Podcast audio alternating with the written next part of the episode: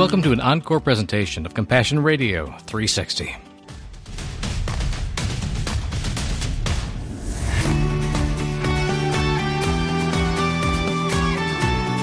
Good morning, honey. It's time for 360 here on Compassion Radio, which means a look around. Yeah. It's been an interesting morning for both of us. Um, just a couple days ago, of course, a certain groundhog of certain fame in a certain state of Pennsylvania popped his head up out of the ground and looked around.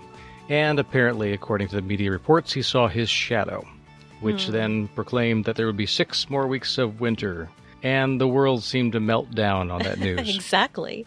It's a silly ritual, but it's a great tradition of our American culture. It's not that trivial in that I think everyone's feeling like, when will this winter of our discontent ever cease? And when certain things tip us a certain way, we have to deal with the fallout of those things. It is a worldwide, generational struggle we're in with just one virus. Yeah. But it represents a whole lot of other things we're struggling through, which is how to be at peace in situations that are not, on the face of them, peaceful. Well, the virus in and of itself is a terrible thing, an eye opening situation for the world at Yeah. large. I mean, this virus didn't just devastate our lives with its presence, it really began to reveal a lot of deep, deep trauma and hurt that was already festering in our world. Latent anxiety. Latent anxiety. Yeah. We'll bring up some examples of how that anxiety is playing itself out today. We're not sitting here on this program thinking, okay, the world's going to hell in a handbasket. What can you do? That's not the theme of this program. The theme is always for our Friday programs to take a real look around us and then ask God what He wants to tell us about this. Yeah. And from that, we can view the world through His lens, which is the Spirit of God Himself. Mm-hmm. He sees what we're going through. Well, he always has a vision for what could be, what should be in the kingdom of God. Perspective matters. You know, we don't have our great great grandparents still available to us to tell us what it was like to go through the cholera epidemics of the late 19th century or the pandemic that went across the world toward the end of World War One when the Spanish flu killed tens and tens of millions Yeah. around the world. We do still have some people who are willing to talk about what they went through and the massive fear that raged through the planet during the polio epidemics right after World War II. hmm These are real things that happened just within a generation or two of us, but we don't hear about them much, probably because the trauma locked it away for so many families Yeah. and they didn't talk about it. It was that kind of lockdown for our parents or grandparents in those years, but we don't think about that. That Yeah. our people have been through this before. We think this is the only time this has ever, ever Yeah. happened because it's happening to us. Yeah, we have broader resources for information and we see it on the news and we hear it on the radio. We see it on social media. There's so much information just inundating us. Mm-hmm. It's hard to assimilate any of that. Nor should we take everything in we hear. And Exactly. that's probably the other biggest threat. There used to be a time when America in general, of whatever political stripe or religious persuasion, could look at the news as being a neutral source of information. And because of that, you could make your own mind up and have a discussion that was civil. We don't live in those times anymore because we have allowed the media to abrogate their responsibility to tell the truth. Mm-hmm. We have an echo chamber out there, and it clues our own personal social media. We can block out any message we don't like and decide what is true for us. We make up our own truths. I'm not just talking about facts, I'm talking about meaning. Yeah. What does what we're going through really mean to the heart of God and therefore should mean to the heart of men? hmm I have three stories that we'll just touch on, and then we'll talk about how they actually relate to each other. The first is when we got up this morning, the news came through from every news media outlet out there that President Biden had announced that the leader of ISIS had been killed in a raid to try to capture him in northern Syria. The last part of his name, by the way, was Al Quraishi. And that name means where he comes from or what he is of. His predecessor, the one that formed ISIS, his name was al Baghdadi. He became who he was in Baghdad in the prisons run by the Americans during the Iraq War. Okay. He had been captured more than once. He adopted that heritage as being who I am. He wasn't from Baghdad necessarily, Okay. but because he was formed there, Huh. that's who he was. He took on that title. But al Baghdadi is how we know him in the West. And he was killed in a bomb blast in Mosul sometime back a couple of years ago. But we have this Al Quraishi. Quraishi refers to all the Arab people that are focused on Mecca. Hmm. The name itself means to bring together, or in this case, I would say he's the one that's holding it together. So the ISIS state is under great persecution, they feel, from the world. And I think they're rightly judging that. The entire world has passed judgment on ISIS, saying we cannot endure this much longer or tolerate this any longer. Right. We right. have to deal with this. There's an existential threat to peoples and to nation states, to economies, to health and welfare of the entire world Mhm. if groups like this continue to win. hmm So, in some ways, he thought he was the guy that was going to bring all of these groups together and hold them together. Yeah, it's a very militant view of how to have peace by force. They believe in their minds that they're making peace. Second story. We've got a standoff right now at the Ukraine border between Russia and the entire world. Mhm. It's not just about Ukraine anymore. And the propaganda they're pouring back on the Russians are we are the ones under assault. We were made promises 30 years ago that the rest of the world would not encroach upon us when the Soviet Union broke up. All of these nation states came into being that had been under the empire of the Soviet Union before that, including Ukraine, which was the breadbasket Right. they have created a narrative that they are the ones that are the victims. Are these free people who can decide associations or are they not? Or are they properties, possessions, slaves of the state? Hmm. Yeah. We, the great Russian people, deserve this. This is our territory. That's the narrative. It's a lie and it's a falsehood and it's a narrative that cannot be proven in history. Yet that's the one they're selling in their media. Mm. There have been things that were promised to them that were not held up by the West, and they've taken advantage of those to leverage their own narrative. That's what I see happening on that border. So, how can peace be made in a situation like that? Hmm. There's a lot of Christians in Ukraine that are looking at the whole history saying, the lie is there. We do exist, but we are not ungenerous people. We are brothers to many other Rus peoples across Eastern Europe and across Asia, but we were the place where it all really started. And they're actually right about that historically. That doesn't mean that they're superior to the rest of their Rus brothers, but it gives them a sense of identity and purpose for the sacrifices that might come next. Yeah. The funny thing is that we've seen in the news that the Ukraine president has literally told the world, dial down the rhetoric here. We're the ones about to get stopped on if Yeah. all what you say is about to happen. We don't want it to happen, so chill. Right. So when the president of the country that's under threat tells the rest of the belligerents around them, back off. yeah. Your voice, the words you use, the attitudes you portray, the anger you project, dial it back. It doesn't help them. It doesn't help the cause of those around them, Yeah. which is precisely the point. When he wants peace, he wants peace for his people. He would love to make peace happen there. Hmm. It's a quandary for all those on the outside, it's a quandary for those on the inside. How can you make peace in a situation like that? Hmm. Last story. This has to do with something that's an ongoing issue. There's been a lot of existential threats to people over the course of the pandemic and the, the depression that comes with isolation. Mhm.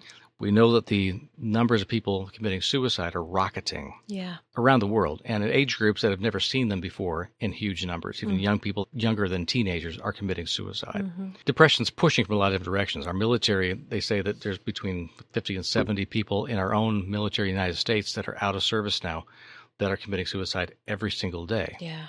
That to me is a pandemic we're not talking about. Yeah. We don't even know how to approach that because there's so much shame societally on the issue of suicide. And even the families that are suffering through this don't want to talk about it so much because of all of the accusations that come in on that. Like, why didn't you do more? Yeah. Why didn't you save them?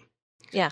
Same thing with drug abuse. As people are taking more drugs and they take more dangerous drugs, they're dying around the country. Thankfully, there is coming conversations on mental health issues and these kinds of things, and it's happening more and more.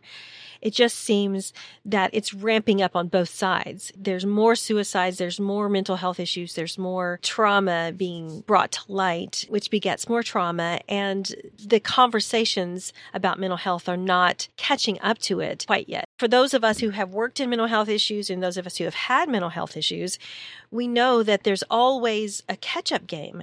Yeah. We have to figure out how we're going to address that issue. And in the meantime, the issue keeps running out in front of us. These are real people with real hurts and pains that need to be looked at and addressed. And there has to be a way to bring peace to those people as well and to those families. I read an article last week about the expanding universe and how they're trying to judge how old the universe really is and how can you really know when the outsides of our universe are flying away from us faster than the speed of light. I thought, what an interesting concept. We may not be able to know what's beyond that horizon ever. Yeah. When you think about things receding from you faster than you could ever catch up, that so much of the universe can never ever potentially be visited or understood because it will disappear eventually completely in every way possible. That's an amazing thought.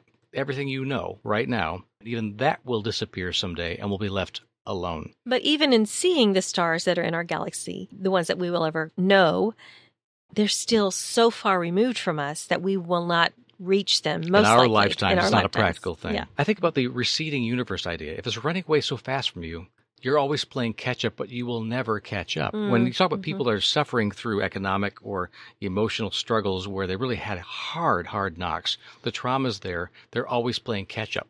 You grew up as a refugee in a refugee camp. And now you're settling in a new country you've never been to and have to learn the language. You will always in your life be playing catch up. Hmm. Your entire life. Yeah. If you are always in that position of feeling like you're always behind, how do you find peace with that? And how do you reconcile your place in history? You're stuck there. Is there a way to see yourself part of the human family again? Hmm. Is there a way for the human family to feel like these people that are trying to catch up are part of us, not some others that we have the right to leave behind? That's a big question. And I think it's a question for the family of God around the world, too. That, my friends, is the setup to all we want to talk about in the last few minutes of this program. Compassion Radio will continue to keep bringing you encouragement from the Word, inspiring stories from the front lines of faith, and awesome opportunities to make a difference for the kingdom around the world. But we need your help right now to continue doing just that. Please take a moment today to consider how you might help us to accomplish our unique media ministry and mission. Remember, friends, Compassion Radio is always a coalition of the willing. Are you willing to help get out God's good news stories of the kingdom really living the gospel in the 21st century? Oh, I hope so. Thank you, friends, for standing with Compassion Radio during these times of great change to our normal life. Of course, there's nothing normal about our situation, but there's also nothing normal about the kind of faith and power we find in Jesus. Just visit our website, compassionradio.com, or call our toll free order line, 1 800 868 2478. Our mailing address is Compassion Radio, P.O. Box 2770, Orange, California 92859. Since we're focusing right now on the needs of our brothers and sisters in Ukraine, you can also text Serve Ukraine, one word, to 53445 to give through your phone right now. And now, back to our discussion. The theme of this program, now that we're getting to brass tacks here, is Blessed are the peacemakers. Hmm.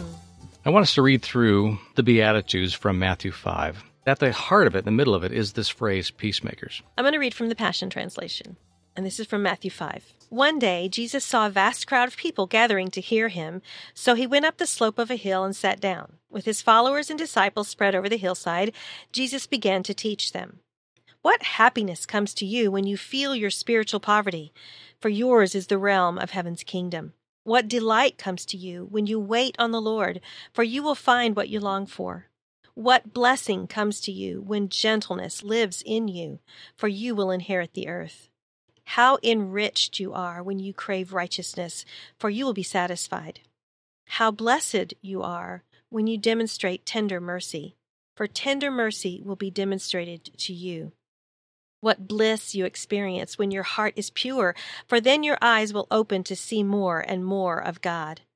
How joyful you are when you make peace, for then you will be recognized as a true child of God. How enriched you are when persecuted for doing what is right, for then you experience the realm of heaven's kingdom. How blessed you are when people insult and persecute you and speak all kinds of cruel lies about you because of your love for me. So leap for joy, since your heavenly reward is great. For you are being rejected the same way the prophets were before you. I believe that these things are all linked. They're not just little snippets saying this thing, that thing, this thing. Hmm. I believe the order that Jesus taught this is important. And something I would like to highlight at the beginning here is that I do believe that Jesus is talking to his family. This is not just a general information session where you have an introductory to Christianity 101 here. He says the multitudes were upon him. So he said, Okay, I'm going to go sit over here. Those who want to be in close, I'm going to teach them. And all those who really knew him already were the ones that were in the inner circle. Right. Maybe 12, maybe 70, maybe a couple hundred or more that sat down with him. They were the core. The rest are listening over the shoulders of those who want to know God. Mm. But he's not necessarily speaking to all them. They get the benefit of being able to listen in on this teaching session, but I don't believe he's saying to the entire world, do all these things, or this is what you're like. They're not like that. There are plenty of people hanging around the outside edges there that don't care a whit about what Jesus says about these things. Mm-hmm. They want to find a reason to accuse him and slam him. They'll never want to be on the inside of all this. But for those who do, he's speaking to them. Mm. So when Jesus begins to teach them, he starts off with, Blessed are the poor in spirit, for theirs is the kingdom of heaven. I think he's saying that when you realize that compared to what God is or has for you, you've got nothing, mm-hmm. and that you are poor if you don't get what God has. Well, I like this translation too because it says when you recognize your spiritual poverty, mm-hmm. when you feel it, when you see it, when you begin to realize, hey, there's something that's missing here that I could have more of if I just focused on God's It's the plan. starting point. Yeah. And that's what I want to say about the Beatitudes. It is the first step. Next one Blessed are those who mourn, for they will be comforted. He's saying your emotional life matters. The things you experience, the traumas you go through are important to recognize and to know before you can go to the next step. Mm-hmm. Then he moves on to the meek, not wussy or incapable or unenergetic people. It means those who withhold what they need to withhold and give what they need to give at the right and proper times. They're people that are well restrained. They don't just blow up. Mm-hmm. They restrain themselves. Those kind of people are going to be the ones who inherit the earth because they can be trusted. Mm, well, it speaks to gentleness, which yeah, is a fruit of the Holy Spirit. And then six, you've got blessed are those who hunger and thirst after righteousness. They're going to be filled.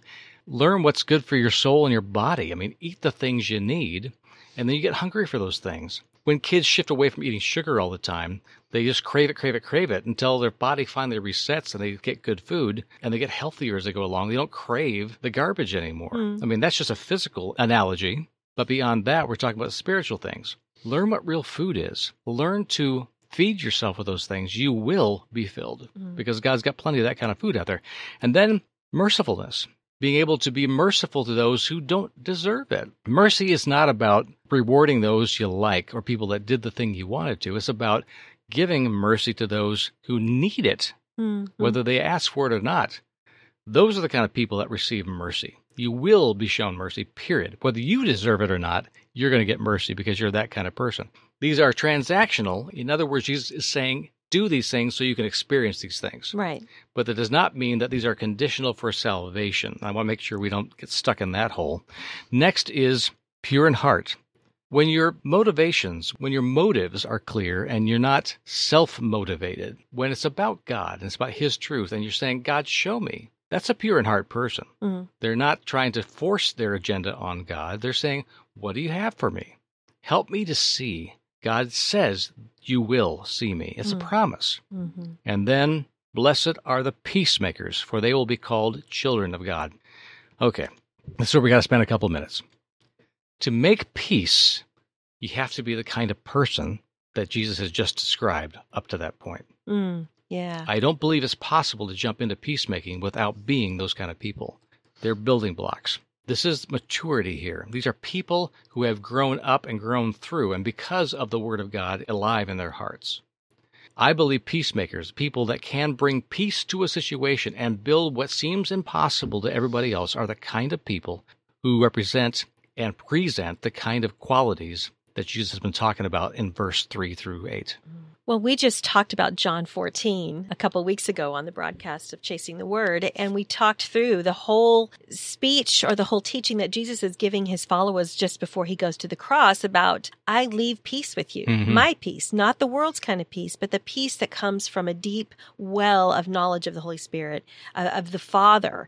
And that's the kind of peace that mm. Jesus is leaving yeah. with his followers we cannot be peacemakers ourselves until we experience that deep peace. Believe it's really possible. That Jesus is talking about in yeah. John 14, the peace that he's leaving through the gift of the Holy Spirit. Right. And that is a meal for us to feast on, to feed our souls, but it's also seed. These are things to plant. Peace is a seed. It's something that's planted within us and needs to grow there, but it's also something we plant in the world and the people around us. I do believe that this is the work of people who are really sold out to God, that really have experienced Him. You can't help but bring peace to a situation if you understand who God is and how good He is. Mm-hmm. The next phrase these people will be called children of God. I've always kind of wondered about that. Well, of course they're children of God. They believe they're following him. They're part of his family, right? Mm. No, what he's saying is people will look at people like this and say, they're just like God. Mm. They have his likeness. You know, if you've seen me, you've seen the Father, says Jesus. Well, if the peace of God is in you, if people look at you, they've seen Jesus. Yeah. And therefore they've seen God. They see the resemblance in the family. How could you not say to somebody who's making peace like that, that exudes all the fruit of the Spirit, and say, oh, they're of the devil? That makes no sense. The devil is a destroyer. And what you just shown me are people that build, Mm. that save, that grow, and that invest and make good things happen because that's the kind of people they are. Mm-hmm. Mm-hmm. Friends, the kind of peacemaking we're talking about is the kind of peace that is grown organically, but is also intentionally built and goes to places where other people say it's impossible.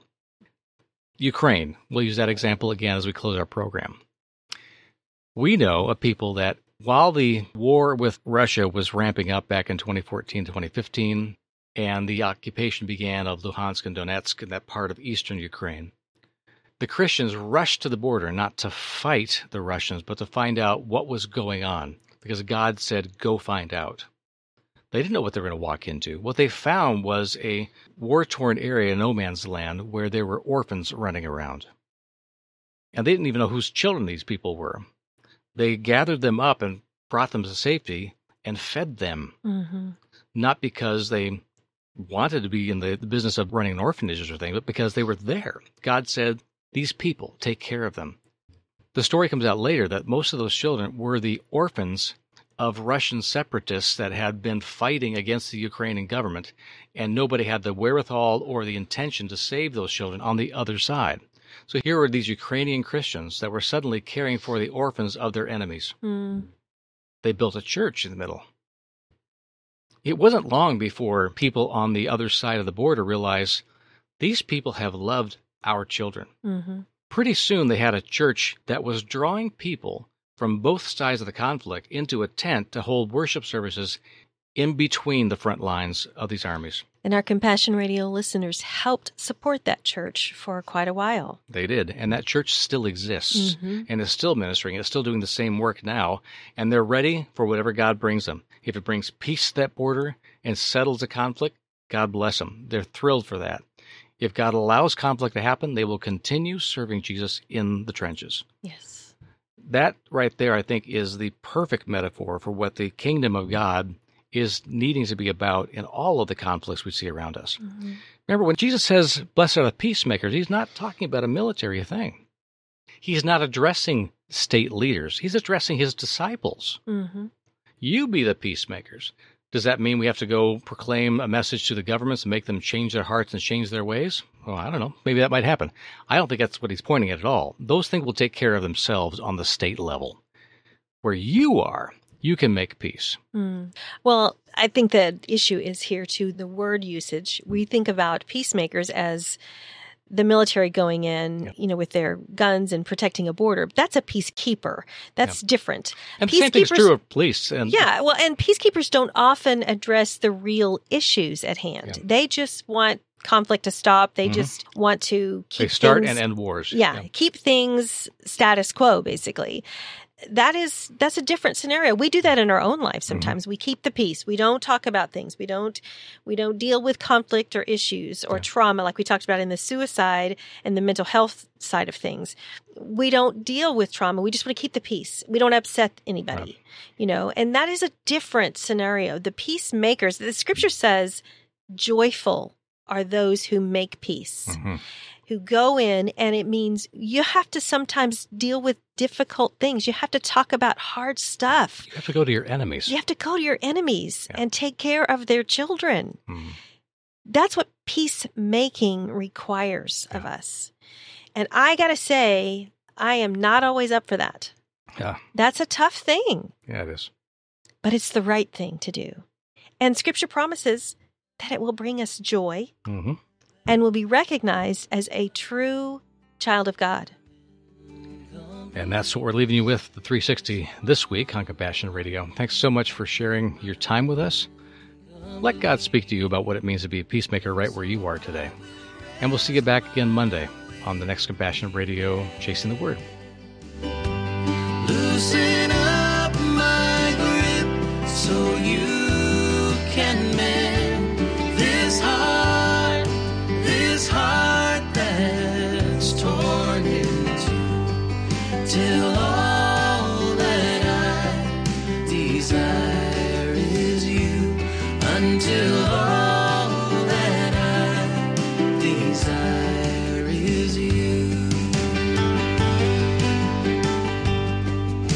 My soul, my soul, be satisfied,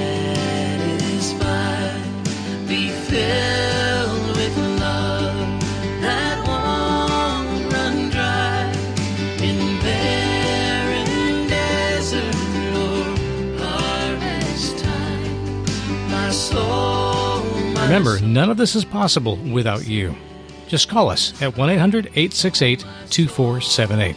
Write us at Compassion Radio, P.O. Box 2770, Orange, California 92859. You can also text Serve Ukraine, one word, to 53445 to give through your phone right now.